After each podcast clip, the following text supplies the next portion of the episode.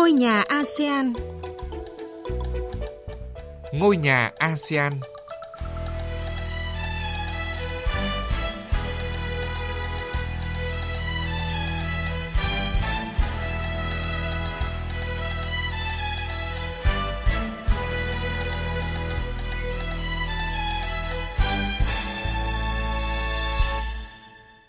Kính chào quý vị và các bạn. Chương trình Ngôi nhà ASEAN hôm nay có những nội dung chính sau. Malaysia, Thái Lan cam kết thúc đẩy thương mại du lịch xuyên biên giới. Lễ hội Thạt Luồng, nét đẹp văn hóa tín ngưỡng của người dân Lào. Crạ thông kỹ thuật số, sáng kiến giúp giảm rác thải lễ hội, bảo vệ môi trường. Thưa quý vị và các bạn, mới đây Thủ tướng hai nước Malaysia và Thái Lan đã nhất trí tạo mọi điều kiện thuận lợi nhằm thúc đẩy các hoạt động thương mại và du lịch xuyên biên giới thông qua trạm kiểm soát biên giới Sa Đao mới ở tỉnh Songkla thuộc miền Nam Thái Lan. Phần đầu chương trình, phóng viên Đài báo Việt Nam thường trú tại Thái Lan thông tin. Thủ tướng Thái Lan Setha Thavisin hôm 27 tháng 11 đã có cuộc gặp với Thủ tướng Malaysia Anwar Ibrahim tại trụ sở hải quan cửa khẩu biên giới Sa Đao mới mở, khẳng định Thái Lan mong muốn tăng cường thương mại biên giới với Malaysia với mục tiêu nâng giá trị thương mại song phương lên 30 triệu đô la Mỹ vào năm 2025. Thủ tướng Sethar bày tỏ hy vọng tuyến đường bộ tiếp cận cửa khẩu biên giới Sa Đao mới của Thái Lan và Malaysia sẽ được hoàn thành vào năm 2025, góp phần thúc đẩy thương mại và du lịch xuyên biên giới giữa hai nước, thay cho trạm kiểm soát Sa Đao cũ nhỏ hơn và không thể mở rộng. Về phía Malaysia, trạm kiểm soát Sada mới sẽ được kết nối bằng đường bộ tới trạm kiểm soát Bukit Kayu Hitam ở bang Kedah của nước này. Thủ tướng Thái Lan đề nghị Malaysia tổ chức cuộc họp của Ủy ban Thương mại chung để thảo luận các biện pháp thúc đẩy kim ngạch thương mại song phương. Ông cũng mong muốn chính phủ Malaysia nhanh chóng xây dựng bản ghi nhớ về vận tải hành khách xuyên biên giới nhằm tạo thuận lợi cho du lịch biên giới giữa hai nước.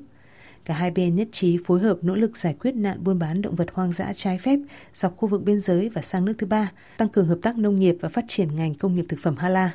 Hai nhà lãnh đạo cũng cam kết đẩy nhanh tiến độ xây dựng cây cầu Sungai Kolok thứ hai nối quận Sungai Kolok ở tỉnh Narathiwat của Thái Lan và thị trấn Rantau Panjang của Malaysia.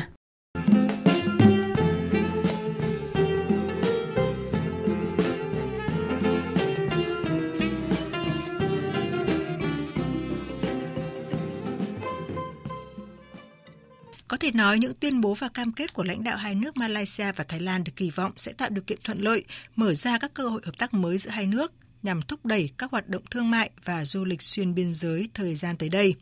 Thưa quý vị, đến với một nội dung đáng chú ý khác, lễ hội Thạt Luồng là lễ hội tôn giáo lớn nhất trong năm của người dân Lào, được tổ chức tại thủ đô Viêng Chăn vào ngày rằm tháng 12 theo Phật lịch. Đây là lễ hội thu hút hàng trăm nghìn Phật tử, người dân cũng như du khách nước ngoài tham dự. Bây giờ mời quý vị và các bạn cùng trải nghiệm lễ hội với Trần Tuấn Hồ Hải, nhóm phóng viên Đài tiếng Việt Nam thường trú tại Lào. Hàng nghìn chư tăng Phật tử người dân thủ đô Viêng Chăn cùng tề tựu về khu vực Thạt Luồng, có nghĩa là tháp lớn để thực hiện nghi lễ sảy bạt, có nghĩa là cúng dường. Đây là một nghi lễ vô cùng thiêng liêng đối với người dân địa phương và là truyền thống lâu đời trong văn hóa Phật giáo tại Lào. Bà Lắc Kẹo ở quận Sai Thiệt Thả, thủ đô Viêng Chăn cho biết.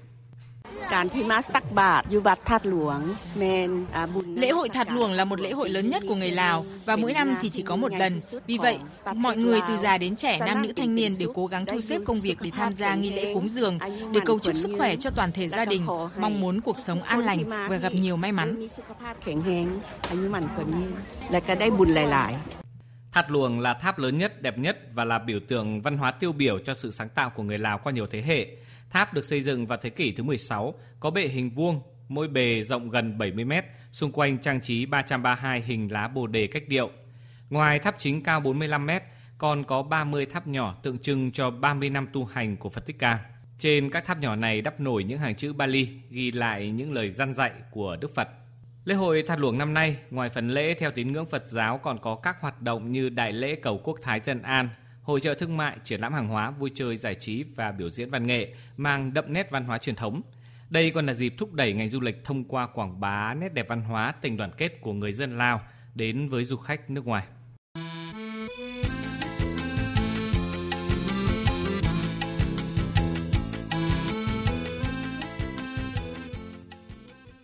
Vừa rồi là lễ hội Thạt Luồng, lễ hội tôn giáo lớn nhất trong năm của người dân Lào, đến với một lễ hội độc đáo khác của các nước ASEAN.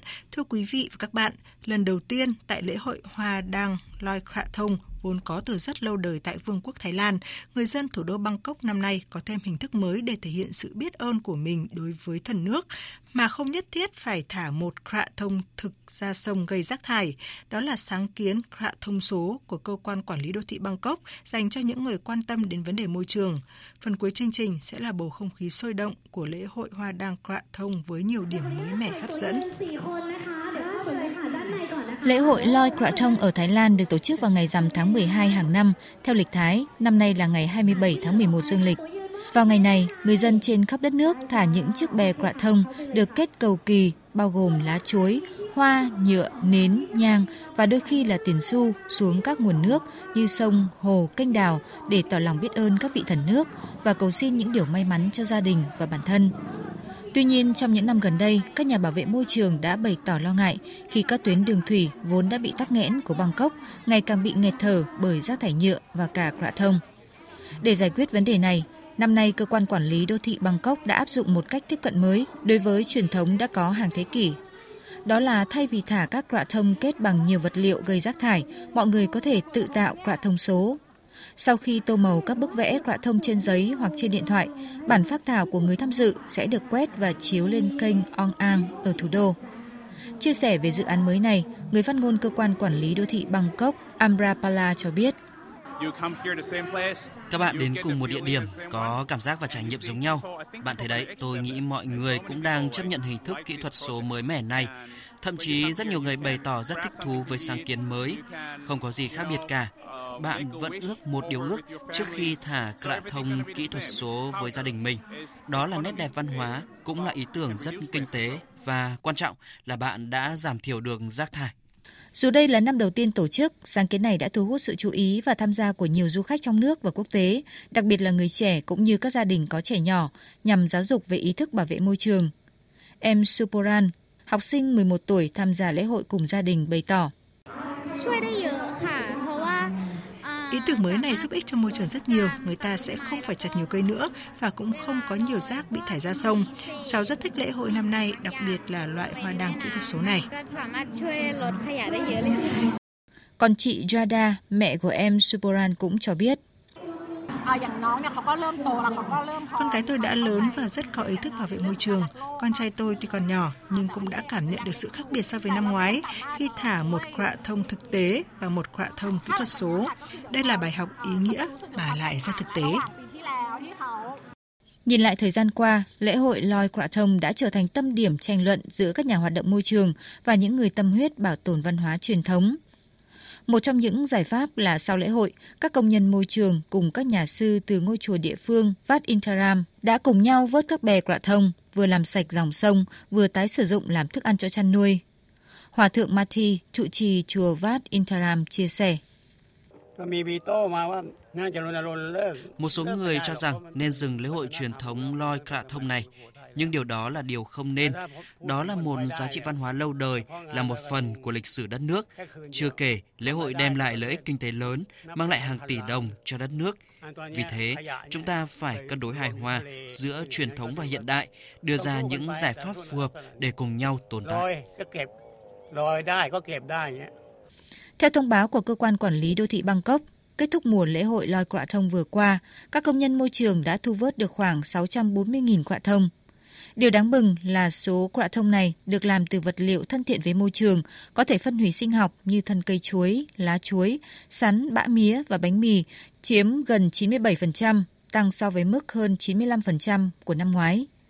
Chỉ có gần 21.000 quạ thông được làm từ xốp, chiếm tỷ lệ 3,26%, giảm so với năm ngoái.